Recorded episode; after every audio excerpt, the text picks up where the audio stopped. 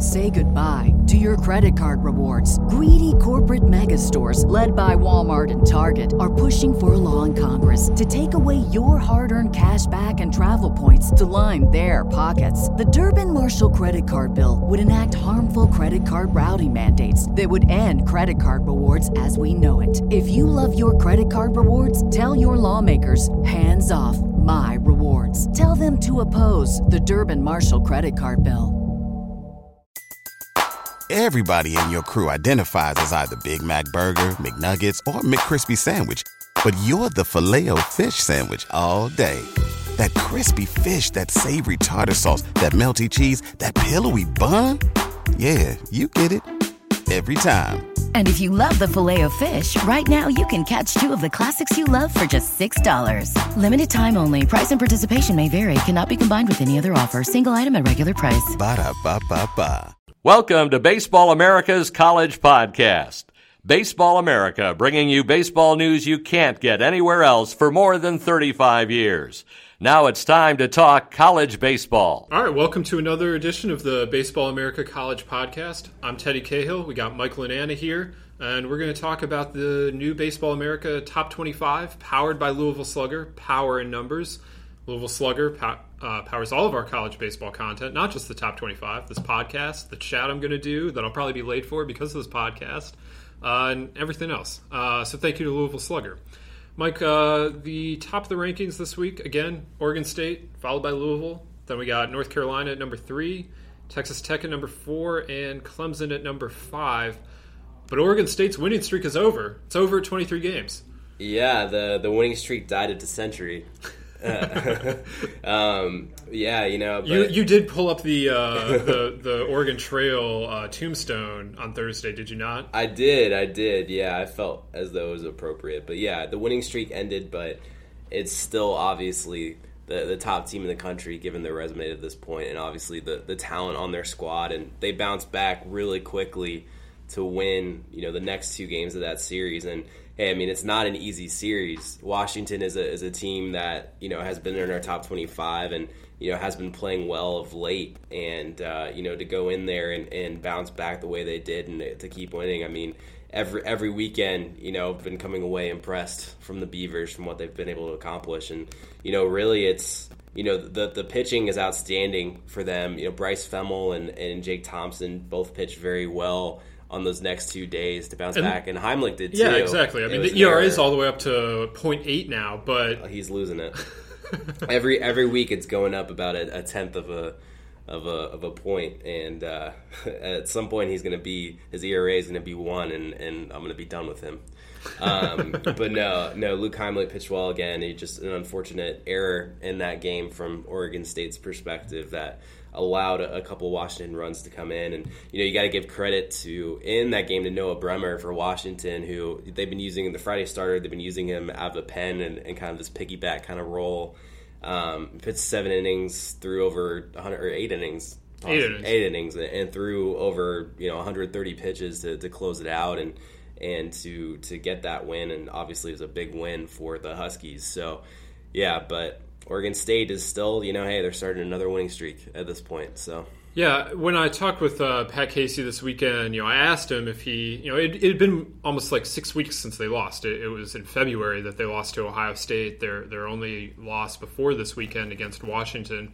And I asked him, you know, it's been it had been a long time. I mean, were you at all concerned with how they, they would come out the next day? And, and he said no, that, that he knew that they would be ready to go, and, and they were. And you know they go out and, and they come back and, and win those two games, win the series. They now have a five game lead in the Pac 12, uh, just halfway through the Pac 12 season.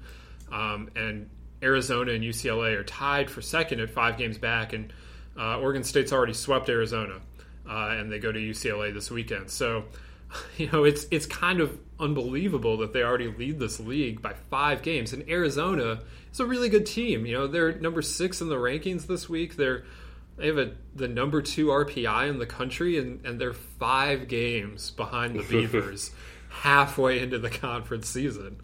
Um, you know, so the Beavers, as they've been, I mean, they just continue to roll. So, I mean, the the one loss, um, it's a little different. Seeing a seeing another loss there for for Oregon State. No more no more 23 game winning streak. But I mean, that just an incredible accomplishment by the Beavers uh, so far this season.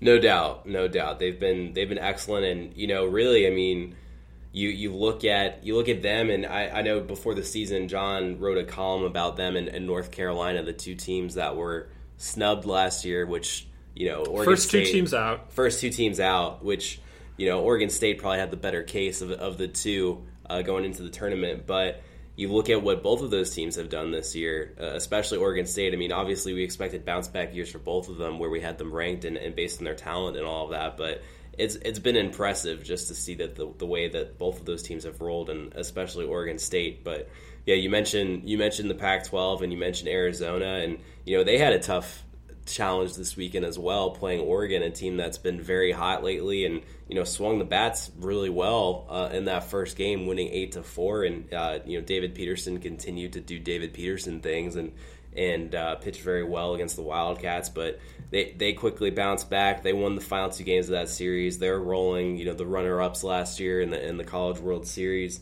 Um, they're they're off to a sizzling start, and you know Nick Nick Quintana for them, their their freshman stud. He homered this weekend. He's shown a little more pop lately.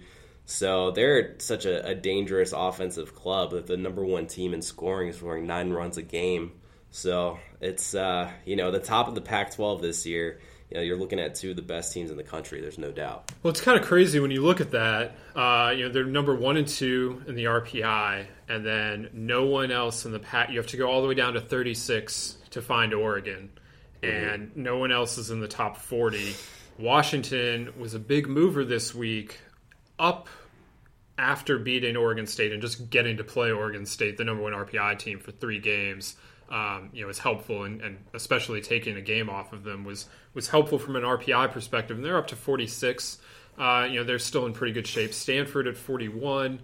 Um, you know, but the this Pac-12 race is is a very strange one. You have Oregon State running away with it, but you know Arizona is a very good team, and then you have several teams just kind of trying to establish themselves here in the middle. Um, you know, UCLA, Washington, Cal, Oregon, Stanford, USC are all between nine and six and five and seven, and uh, you know a couple of those teams are probably going to you know come out of this conference and and, and look pretty good. Uh, we're just at this point kind of trying to figure out who they are, and you know I, I, thought this weekend was big for UCLA going up to Stanford, winning a game or winning a series, mm-hmm. uh, winning the finale in, in, ten innings, coming back to to win that. Um, going into now a, huge weekend with, with, Oregon State coming to Jackie Robinson Stadium.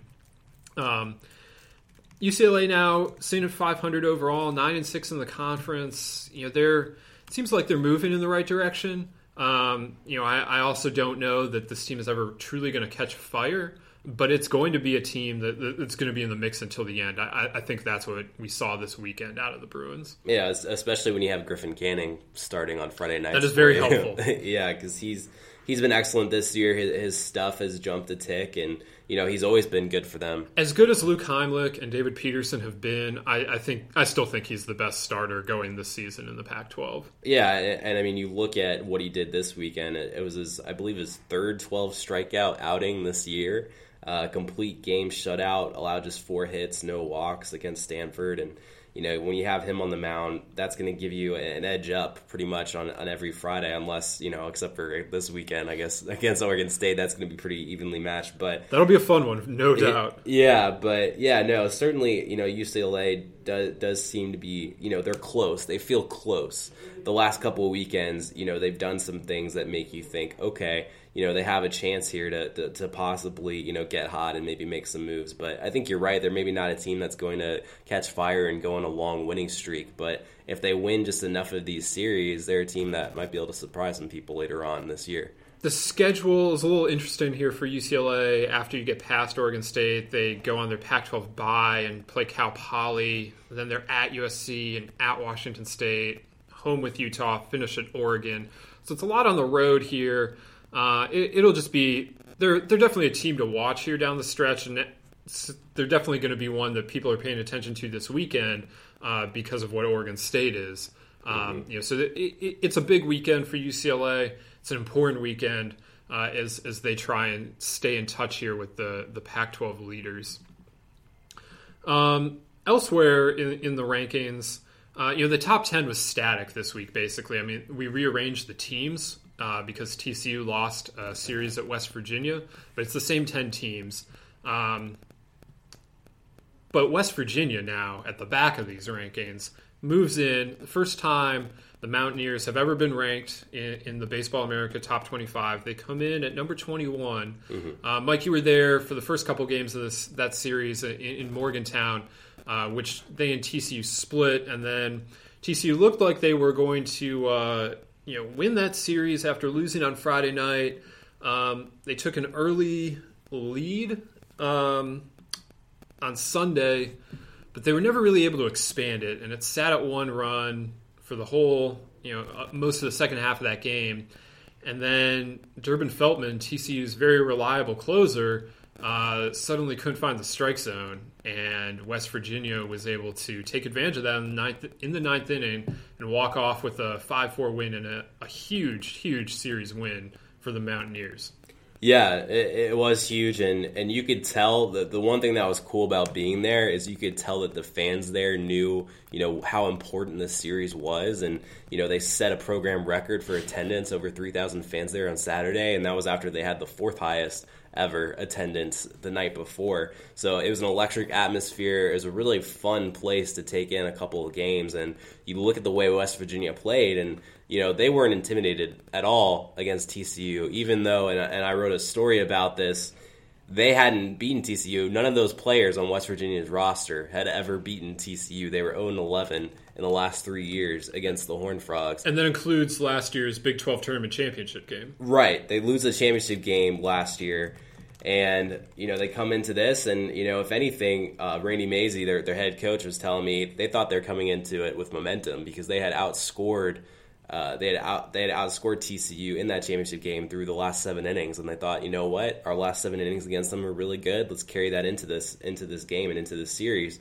It's a veteran team. They came out there, had a little swagger to them, especially B.J. Myers, their Friday starter. Um, he wasn't afraid to show emotions on the mound, especially when he struck out some people, and you know he was impressive. He was a guy who you know it tops out around 91, 92, but he changes his arm angle you know, he goes from a lower to higher, lower to higher. Uh, it changes. He tweaks his wind up a little bit, and just no pitch, no two pitches are the same. And so he's a tough at bat, and he pitched very well against TCU. Um, they, they blew a, a, lead late in that game, but they ended up walking off in the in the bottom of the ninth. The next day, Michael Grove, very impressive arm. I, I was impressed with what I saw from the sophomore right-hander. Uh, for West Virginia. He was he was sitting 91 to 94 through most of the game, several 94s and he touched 95 a couple of times in the sixth inning. Had a very sharp mid 80s slider, and he pitched really well against TCU and deserved a better fate than he got on that day. TCU ended up scoring five runs in the eighth to to take that take that game. But from what I saw from those two games, I was certainly impressed with West Virginia with their starting pitching in particular, and you know offensively they have some physical guys, some some good bats, some guys with pop. Kyle Davis had a, a really nice couple of games. He homered, he tripled. Uh, Cole Austin is a good bat in the middle of that order. Had a, a few key RBI hits. Jackson Kramer has some pop, a, a senior left-hander with some opposite field power, and um, you know, Darius Hill is, is a guy who uh, certainly a guy to watch for next year. Uh, a guy with some some thunder in the bat as well. Um, the only weakness I really saw with West Virginia in the in the two games that I saw them was out of their bullpen. You know, it's possible it could have just been a, a rough weekend for them, but you know they did struggle to hold leads late. But otherwise, they had the look of a, a very you know, legit team in the Big 12 and a contender in the Big 12, and certainly they merit top 25 inclusion this week. You know, that's a, a, coaching staff that has had a few years to kind of build this team out, and they were one of the youngest teams in the country last year. Um, they played, I, I, I want to say it was, they averaged five freshmen in the lineup, uh, but they're paying, that, that's paying dividends now, and, uh, you know, that you're seeing it, you know, ac- across the board. You mentioned Darius Hill, that's a, a freshman All American last year. I mean, like you like you said, definitely a player to watch. And um, you know, so I, I, think they're growing up and they've grown up basically. Yeah. Um, you know, and they're they're now sitting just a game behind TCU in the Big 12 standings. They're tied with Texas Tech for third. and they have a top 10 RPI. They're, they're number eight in the RPI. This is a team that not, you know, they have been working for a long time to, to break this extended regionals drought. Yeah. I'm not saying they should start thinking about this because they should keep focused on whatever it is they've been focused on. But this is a team that can start thinking about hosting. Right. The Big 12 is the number one RPI conference in the country. Were they to win, you know, you're you're looking at a potential national seed, um, and even if they stay in the top three, like they have, like they are now, I mean, you're looking at a resume that, that is going to stack up pretty favorably as as a host. And it's a great ballpark. I mean, I haven't been there like, like you were, but you know, it's a minor league ballpark as well. It's it's this fantastic facility from all the pictures I've seen. Um, you know, so that would be that would be really something if the Mountaineers are able to you know to continue this this push towards the top of the Big Twelve standings. Yeah, no, it, it, would certainly be impressive, and you know, given the way that they've played, if they, they keep up what they're doing now, you could certainly see them entering that hosting picture. You know, the the one thing that they have, well, I have more than one thing at, at their advantage, but you know, one thing that they do have is their. You look at their remaining schedule, and they do still need to play Oklahoma. Um, they do still play Texas Tech, but they host both of those teams. You know, they don't really have to go on the road. I mean, their toughest road series is going to be against Texas to end the year. But otherwise, it's it's a favorable schedule for them, and if they're able to take care of business, you know, uh, in their midweek games and uh, you know non Big Twelve series here, and are able to hold their own against Oklahoma and Texas Tech in their own ballpark, yeah, you're looking at a possible regional, I mean, regional host for sure, and they certainly do have the ballpark for it. I mean, I was I was impressed by the facility. It's a very nice place, and it's a great atmosphere. Like I said, it's a great place to take in a game. And like I mentioned, it's a it's a shared facility, but it shares with a short season team, so you don't that that's not even going to be a concern either. Um, you know, so they're they're they're all set if they can just uh, you know maintain this lofty RPI, maintain their spot in the Big Twelve. You know, they're uh, you know when we when we go to update our field of sixty four projections, they're I, I would I think they're probably going to be one of the sixteen teams we project to host. So very impressive from West Virginia. Not so impressive from Oklahoma, which uh, stepped out of Big 12 play for their bye week, went to Michigan, and got swept. Now, Oklahoma is very banged up. They were without several key players, um, but Michigan did not care. Michigan took advantage of it, uh, and Michigan really went out and, and, made a big statement. That's a team that we've had in and out of the top 25. Uh, they were in last week. Um, and, and, they've been playing incredibly well since they lost their only series of the weekend or of the year. Uh, you know, they dropped two games at Maryland. Since then, they've won. I think it's 13 of 14, uh, and and that includes uh, you know a big big time sweep this weekend against Oklahoma.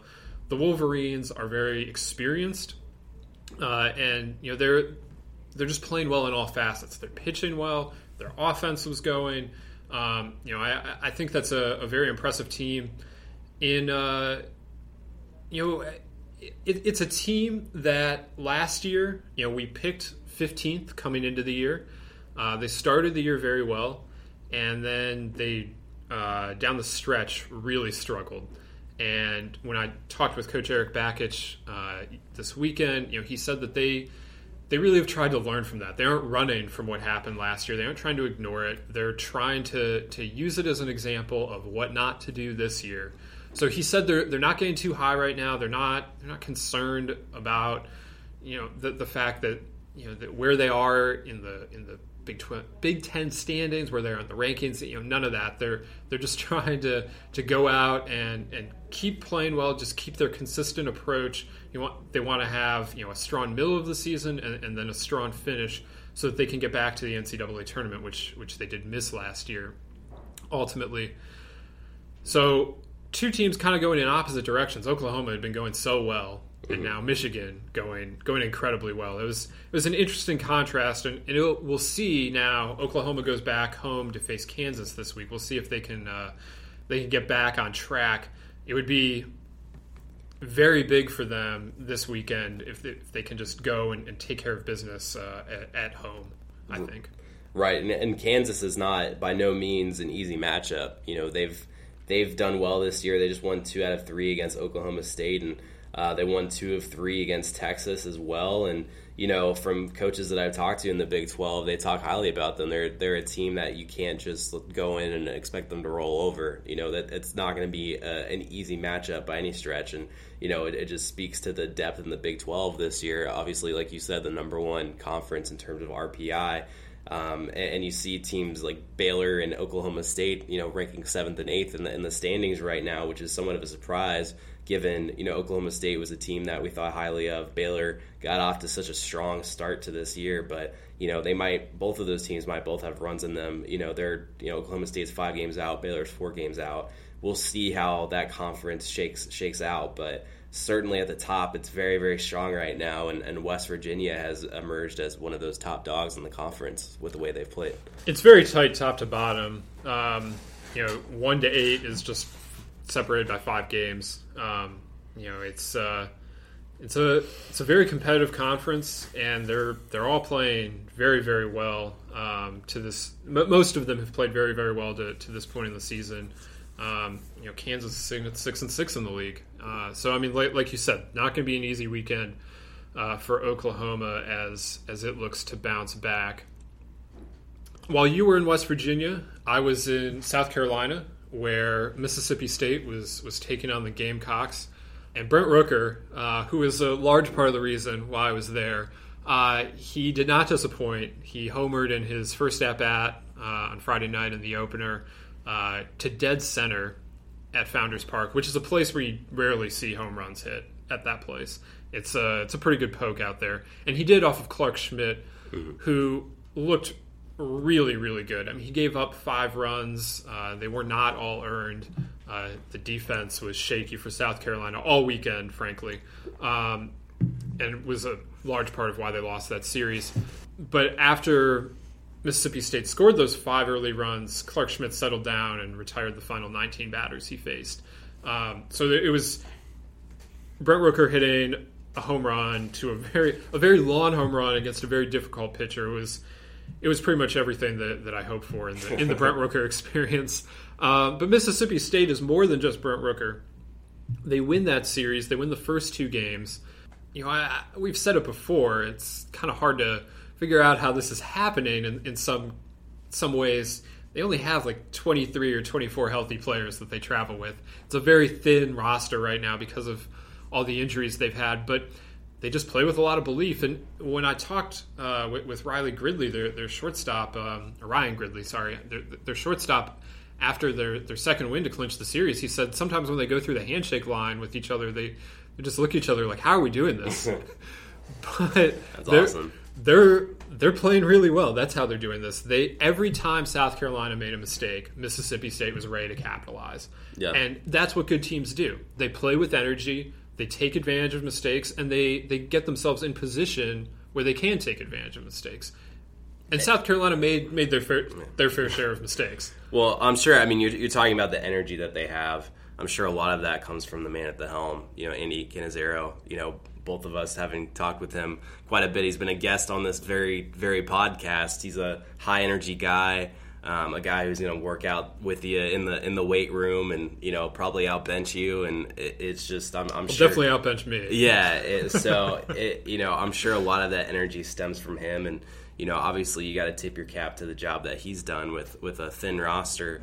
Um, you know, to be able to, uh, they've won, you know, what four straight SEC series now? Or? Four straight SEC yeah, series. so it's certainly an impressive run for them. And then South Carolina, you know, we conversely, I mean, we we dropped them from our top 25 this week from number 17, which is a pretty precipitous fall. But you look at the way that they've played of late, and they've just they've they're struggling. I mean, they've lost three straight SEC series. Um, they've lost, uh, I think it's seven of 11 games overall. Mm-hmm. Uh, we haven't even addressed that they got beat 20 to five on Tuesday night in Charlotte in a midweek game, and I very rarely read anything into midweek results, but and last year they lost that game 15 to nothing and they went to super regionals and north carolina sat at home for the tournament so you know yeah. take it for what it's worth. But they're not going right right now and um, you know they just need a break. They need something they need to win a tight game or or something just to go right because what's going they have so much negative momentum right now it feels like that you know they they just need to something to get them on track well the, the problem for them is is you look at their their schedule coming up and at least in terms of their opponents they're facing they're not getting any breaks whatsoever because this next weekend they're going to Florida where they have not won since 2000. They haven't won a series since 2011 in Gainesville. And Florida just put up a, a billion runs. Uh, Florida scored. Florida scored uh, 40 runs last week in four games against Florida State and Vanderbilt. They also got shut out. So really, they scored 40 runs in three games. Yeah, so that's that's going to be a tough task because it seems like the Gators are certainly heating up and they're looking more like the team that we expected to see coming into this year. And then after that, South Carolina hosts Kentucky, which Kentucky is, you know, the, the top team in the East right now. And they're a lot like what they just saw at Mississippi State, except yeah. healthier. You know, right. it's, it's, a team that's going to be very offensive, plays with a lot of energy, an older, experienced group. Like it's a lot. It's a lot like what they just saw. And then they go on the road to LSU, another team. So that's playing quite well right now, number nine in our top twenty-five. So it's uh, you know, I would say that this is kind of the danger zone here for South Carolina. It's a, it's a pretty uh, daunting stretch. I mean, having lost three straight SEC series, you know, you can't lose three three more after this, even you know, but it's not going to be easy. So something, I think you're right. I think they do need some kind of break at some point, or or, or something. Something's got to give because they they do seem to just be playing a little tight right now. They just there's just something about about that team right now. You look at the talent on the roster; it's there. They have it obviously the, from the pitching perspective, I mean, you saw Clark Schmidt great. I saw Clark Schmidt great. He's been he's been shoving. I mean, he, and Will really Crowe was very Will good the next day. I know you didn't see it. He wasn't quite as yeah. good against Vanderbilt, but he was he was outstanding on uh, on, on Saturday. And Adam Hill, when he's going right, has the stuff. Absolutely. So and Tyler Johnson came back this week. Their their power closer. He pitched twice. Um, mm-hmm. You know, so it's it's important that, that he's back. It's significant they got to find a way to win close games though. That that's yeah. really been if they've lost, I want to say it's like three or four one run games this year in the SEC. Yeah. If you just flip two of those, it looks so different. So I, I, think there is a lot of you know they're certainly in getting into the danger zone because those losses did happen, but you know I I would be very I, I would not be pressing panic yet because you know the talents there. You know how close you've been to having some of these series wins. Um, that if you can just get it going just a little bit better, yeah, you're going to be the kind of team that we projected them to be. And I don't know where that spark's going to come from. Carlos Cortez has really been heating up at the plate. Yeah. That's massively significant for them. Maybe he can be that guy. You know, maybe there's another move to be made. Maybe it's just you know a guy getting you know hot that that's been in the lineup already. Uh, you know, yeah. Alex Destino had a pretty had, had, a nice game on on Friday, and, and, and maybe maybe that continues. But it's got to come from somewhere because where they are now is not where they want to be, and it's like you said, the schedule gets a lot tough doesn't get any easier, and it probably gets tougher from here. Yeah, it does. So they something's got to give for them.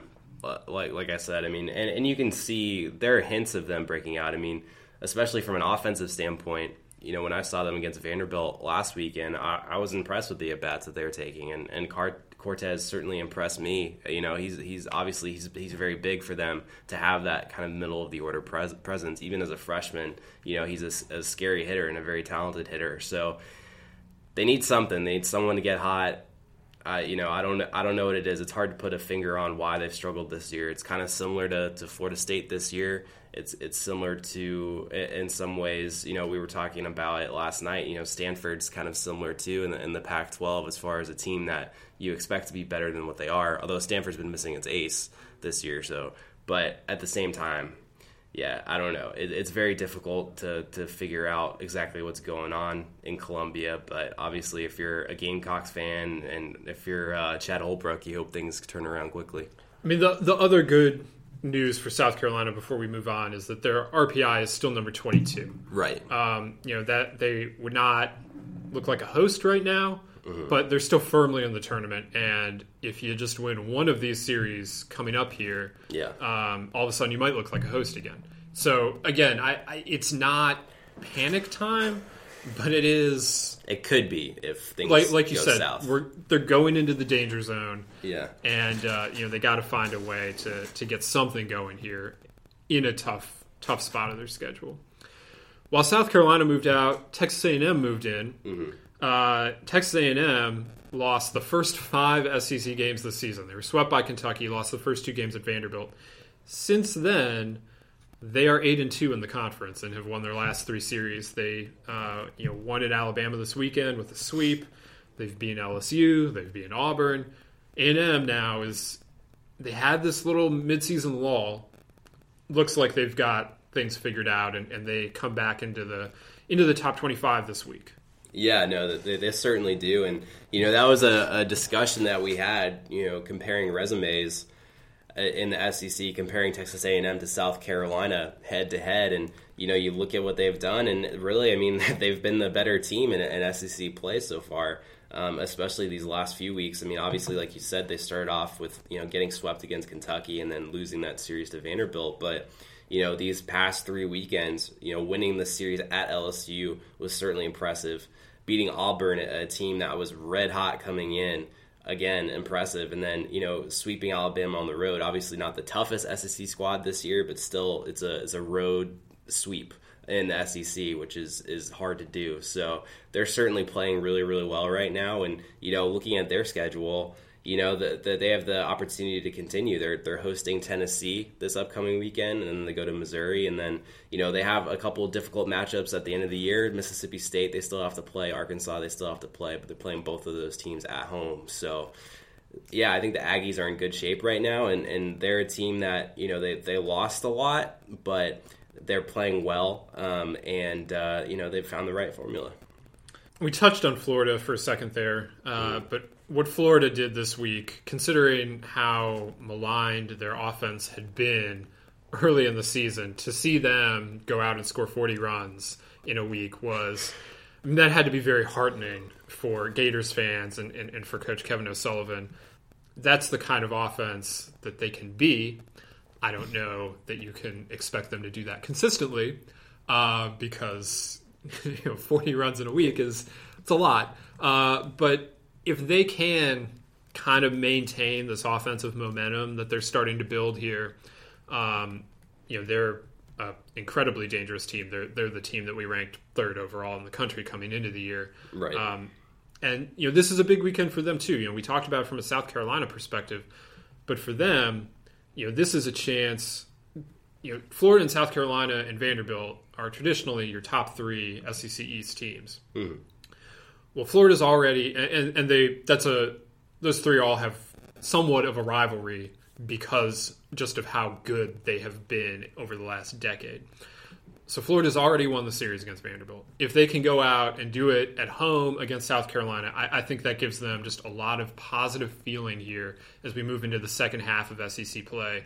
And Florida is two games behind Kentucky in the SEC East, but they still have to play Kentucky. That series is also at home. I mean, I, I think they's set up pretty favorably for Florida here in the second half of the year. Obviously, it's easy to look optimistic right now, given what happened this week versus what happened the week before when they lost a series at Tennessee. Yeah. They have to find a way to be more consistent. But you know, from where they are now, I, I think the the second half of the season, it, especially if you can get another series win against South Carolina, I, I think they are looking very good as as they move into the stretch run. Certainly, certainly. The you know the one thing I am curious about, you know, talking about the offense, obviously, you know, looking at what they did scoring the 41s this week, you think, okay, maybe they've figured it out. But at the same time, you also had that shutout there against Kyle Wright, which obviously Kyle Wright is one of the top arms, one of the draft one of the top draft arms in this in June's draft. But you look at the arms that South Carolina has, guys with Clark Schmidt, a guy with premium stuff as well, Will Crowe, a guy with premium stuff as well. I'm just curious to see if they're able to carry that offensive momentum against those kinds of guys. Um, as opposed to you know not knocking Raby and Drake Fellows for Vanderbilt, but they don't necessarily have the same stuff as you know Crowe and, and Schmidt have. No doubt. I mean, when Kyle Wright throws a three hit shutout like he does, I mean, there's a, I think the tendency is to just say, okay, Kyle Wright, that was that was exactly what everyone was expecting from you, and, and now you went out and you did it, and congratulations to you. But there is a chance, obviously, that you know what Florida has done this week is feasted on some not elite level arms. Mm-hmm. I mean, that, there there is certainly that chance, and that's another reason why this weekend is so important because they are going to face some more elite level arms, and they got to prove they're up to the challenge because you know that's what you face in the SEC, and, and that's what they're going to face, um, you know, later in, in, the NCAA tournament too. So they they got to prove that they can hit those kinds of arms, not just take advantage of of some lesser pitching. Uh, you know, we figure they can do that. You know, they, they've done that in other midweek games. Uh, now they have to do it on a weekend again. So both of those teams, South Carolina and Florida, setting up for for a big series. Maybe not quite as big as what we thought when you know we came into the year and they were both in the top five, but still a very significant series uh, for for both teams. Yeah, I think we'll learn a little bit more about both of those teams this weekend. Obviously, like you said, not quite as big, but it's still very significant and very intriguing. You know, just because two teams that I think we're still trying to figure out a little bit. Although I think we do have a little more clarity with Florida right now than we do South Carolina. Yeah.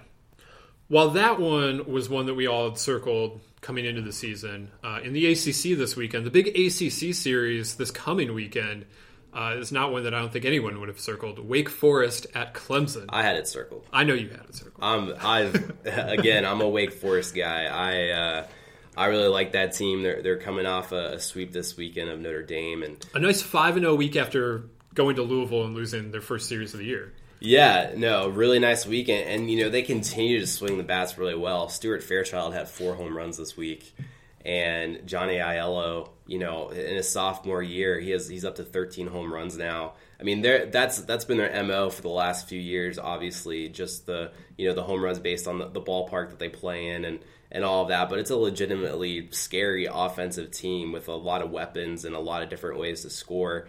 And really the the part that's really stood out to me is, is Connor Johnstone has, has continued to pitch really really well. And I know from talking with head coach Tom Walter, he, he's taken a jump this year as far as just you know he's a, he's a senior. He's been there for four years. He's never been a a hard throwing kind of guy, and he never, probably never will be. I mean, realistically, but you know, he's added maybe a tick or two to his fastball. It's a sinker. He's able to pitch inside a little bit more, pitch off the fastball a little bit more. The breaking stuff is just a little bit firmer. It's not a drastic jump, but just enough of a jump to kind of open up the, the strike zone a little bit for him and be able to work both sides of the plate a little bit more. And we've seen the results. He's thrown two complete game shutouts this year. He had another strong outing on Sunday against Notre Dame. I mean, really, and then Parker Dunshee is pitching a lot better. He, he continues to, to progress. I mean, they're a scary club, and it's going to be interesting to see how they match up with Clemson. And Clemson still, of course, isn't done with its series against Florida State. Um, you know, we kept them at number five in our poll in part because we don't know how this series is going to go. Yeah, it's a they're they have a two and one record this week, but you know the the series against Florida State wraps around, finishes up tonight. They split the first two games, very offensive first two games, not unexpectedly, frankly, but uh, very offensive first two games down there in Tallahassee. Um, you know, Clemson looking to to finish it up tonight. And if they are able to to win that series, they would move back into a tie at first place in the Atlantic uh, with Louisville, and they would be three games ahead of Wake Forest uh, coming into this weekend. If they do lose tonight, uh, first of all, that's hugely significant for Florida State, and second of all, that leaves Louisville in first place alone in the Atlantic, and, and it leaves Clemson.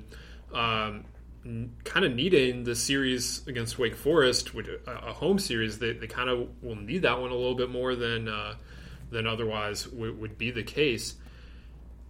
Around the ACC this weekend, I, I it was kind of boring. I felt like yeah, the teams the teams that were supposed to win, they won. Yeah, there there weren't a lot of big statements. I mean, obviously, you know, North Carolina, NC State is the, the big rivalry series that, that went on this weekend, and you know, NC State had had come off a nice series win uh, against FSU, but North Carolina clearly has been the better team this year, and you know, you'd expect the the number four team in the country at that point to take care of business at home, And they did. They did, yeah, right? So.